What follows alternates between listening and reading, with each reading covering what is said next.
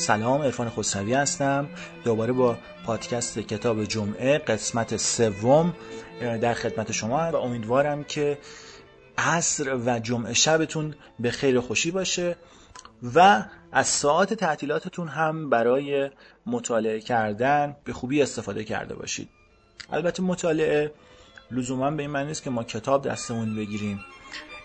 می‌تونیم از توی تلفن همراه هم مطالعه کنیم و واقعا شاید آینده مطالعه همین باشه. یعنی همه ما باید یاد بگیریم که به صورت روشمند منابع مختلف اطلاعات رو جستجو کنیم و دنبال اون چیزی که می‌خواهیم بگردیم.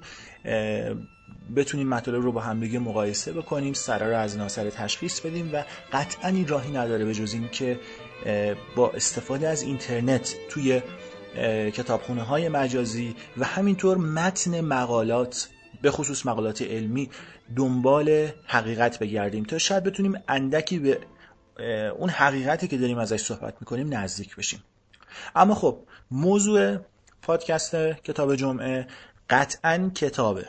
به نظر من تنها کتاب هایی که حتی با وجود رایت شدن فضای مجازی و دسترسی خیلی راحت به متن مقالات علمی هنوز هم موضوعیت خودشون رو دارن. کتاب های قدیمی هستن. کتاب هایی که خودشون الان به سند تبدیل شدن. کتاب هایی که زمانی هدف از مطالعه اونها شاید فقط این بوده که از مثلا تصویرسازی هاشون از ادبیات خوبشون حذف ببریم.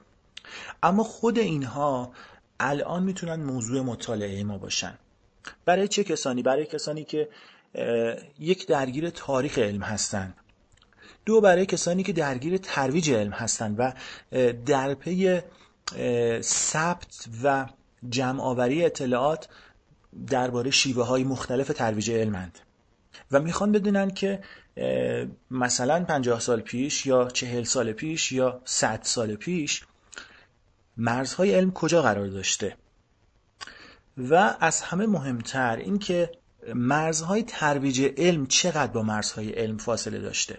همین اهمیت فکر می‌کنم برای کتاب های ادبی و حتی رمان ها وجود داره. مثلا یکی از رمان های مورد علاقه من خداحافظ گاری کوپر با ترجمه سروش حبیبی که به نظر من شاید بشه گفت اگر بزرگترین مترجم زبان فارسی نباشه شاید جزو پنج مترجم بزرگ زبان فارسی باشه.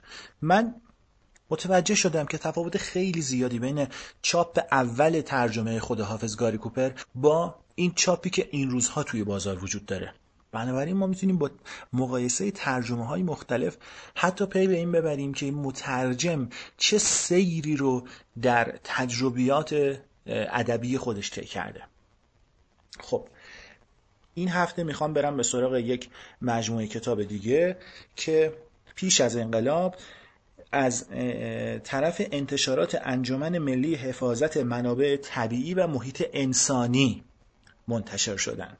بعضی از این مجموعه ها انتشارشون پیش از انقلاب ناتمام موند و بعد از انقلاب سازمان حفاظت محیط زیست ادامه اینها رو منتشر کرده. شاید بشه گفت اصلی ترین مجموعه ای که این انجمن ملی منتشر کرده یه مجموعه هستش که من هشت از اینها رو دارم نمی‌دونم آیا بیشتر از این هم چیزی بوده که من در اختیار ندارم یا اینکه همین هشتاست کتاب اول شمارم خورده آموختنی های یک جانور شناسی آموختنی های دو گیاه شناسیه آموختنی های سه تکامل آموختنی های چهار ستاره ها آموختنی های پنج اکولوژی آموختنی های شش حیوانات باغ وحش آموختنی های هفت گیاهان خارجی و آموختنی های هشت دو کفهی ها و حلزون های دریایی. من یکی یکی سراغ همه این کتاب ها خواهم رفت. اما اول از همه میرم سراغ کتاب جانور شناسی مشخصات کتاب رو برای شما می‌خونم و فهرستش رو. اسم کامل کتاب هست جانور شناسی آشنایی با سلسله حیوانات. اسم نویسندگانش هست آر ویل برنت که استاد آموزش علمی دانشگاه ایلینوی بوده. همینطور هاروی آی فیشر که رئیس دپارتمان جانورشناسی دانشگاه ایلینوی جنوبی بوده و هربرت اس زیم که عنوانش رو ننوشته. ترجمه کتاب رو هم دکتر محمود بهزاد و خانم فروغ رمزانی انجام دادن. دکتر بهزاد کتاب های خیلی زیادی درباره زیست شناسی تکامل و موضوعات علمی مختلف انجام دادن که من واقعا یکی از برنامه هام اینه که به تمام کتاب هایی که ترجمه دکتر بهزاد هست یه روزی بپردازم و همه اینها رو در قالب مقاله‌ای منتشر کنم با هم مقایسه کنم هم از نظر کیفیت اینها رو نقد کنم هم از نظر سلیقه و پرداختی که توی کتاب ها وجود داره. همونجور که گفتم کتاب رو انجمن ملی حفاظت منابع طبیعی و محیط انسانی منتشر کرده در سال 1354 توضیح کنندش هم در سراسر کشور شرکت سهامی کتاب های جیبیه و باز هم با همکاری مؤسسه انتشارات فرانکلین. یعنی باز هم می‌بینیم که رد پای مبارک مؤسسه انتشارات فرانکلین اینجا دیده میشه. خب من یه نگاهی هم به فهرست کتاب میندازم. توی فهرست کتاب این مطالب دیده میشه. جهان حیوانات مقدمی بر علم جانورشناسی و زندگی جانوران. بعد زندگی حیوانی در گذشته دگرگونی های زندگی حیوانی از آغاز حیات تا این اواخر به علاوه نمودار تکامل حیوانات. بعد سلسله حیوانات شجره خانوادگی حیوانات مسائلی که همه جانوران باید برای زنده ماندن حل کنند سلول واحد زندگی بعد حیوانات پست آغازیان اسفنجها کرمها دو ها و ستاره دریایی مشخصات و تاریخچه زندگی آنها. بعد حیواناتی که پای بند بند دارند خرچنگ ها خرچنگ های آب شیرین انکبوت ها پایان و حشرات. بعد حیوانات مهردار شامل ماهیان دوزیستان خزندگان پرندگان و پستانداران. فصل بعدی بیشتر نظریه. بدن حیوانات چگونه کار می کند احساس حرکت به دست آوردن خوراک و استفاده از آن تنفس و دفع مواد زاید. بخش بعدی بقای نژاد. شامل تولید مثل چگونه صفات والدین به اولاد منتقل می شوند مکانیسم تغییر و تکامل. فصل بعد حیوانات و محیط های زندگی چگونه حیوانات با محیط خود سازگار می شوند توضیح جغرافیایی و اجتماعاتی که حیوانات برپا کردند و نهایتا فهرست راهنما همراه واژه‌نامه دو زبانه. من یکی دو صفحه اول کتاب رو هم برای شما می‌خونم و هفته بعد همین کتاب جانورشناسی رو بیشتر بهش خواهیم پرداخت. جهان حیوانات.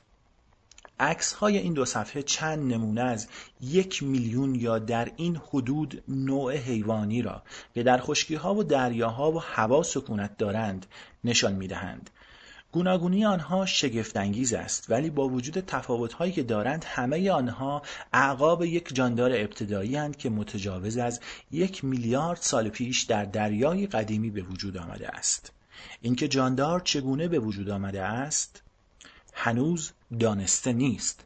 بسیاری از دانشمندان اعتقاد دارند که مواد شیمیایی دریا و هوا با هم ترکیب شده اند و مواد عالی به وجود آورده اند این مواد به نوبه خود با هم ترکیب گشتند و جاندار شدند تخلیه الکتریکی جو ممکن است انرژی این واکنش را فراهم کرده باشد. این چیزی است که از بعضی از آزمایش های اخیر استنباط شده است. جد قدیمی گیاهان و حیوانات امروزی میبایست بی نهایت ساده بوده باشد و احتمالا برای به دست آوردن انرژی و رشد درست مثل بعضی از باکتری های امروزی مواد شیمیایی آب را مصرف کرده باشد و مهمتر از همه آنکه تولید مثل می کرده است. این جد نخستین حلقه زنجیر بزرگ حیات است. اما اوضاع زمین دست خوش تغییر شد. دریاها خشک شدند کوهها به دشت تبدیل گشتند و دشتها به دریاها مبدل شدند. با تغییر زمین جانداران روی آن نیز تغییر یافتند. جانداران ساده اولیه در سرتاسر سر دریاها پراکنده شدند و به حیوانات و گیاهانی تبدیل گشتند که بعدها توانستند روی خشکی زندگی کنند. فعلا خدا نگهدار شما به امید دیدار تا هفته آینده.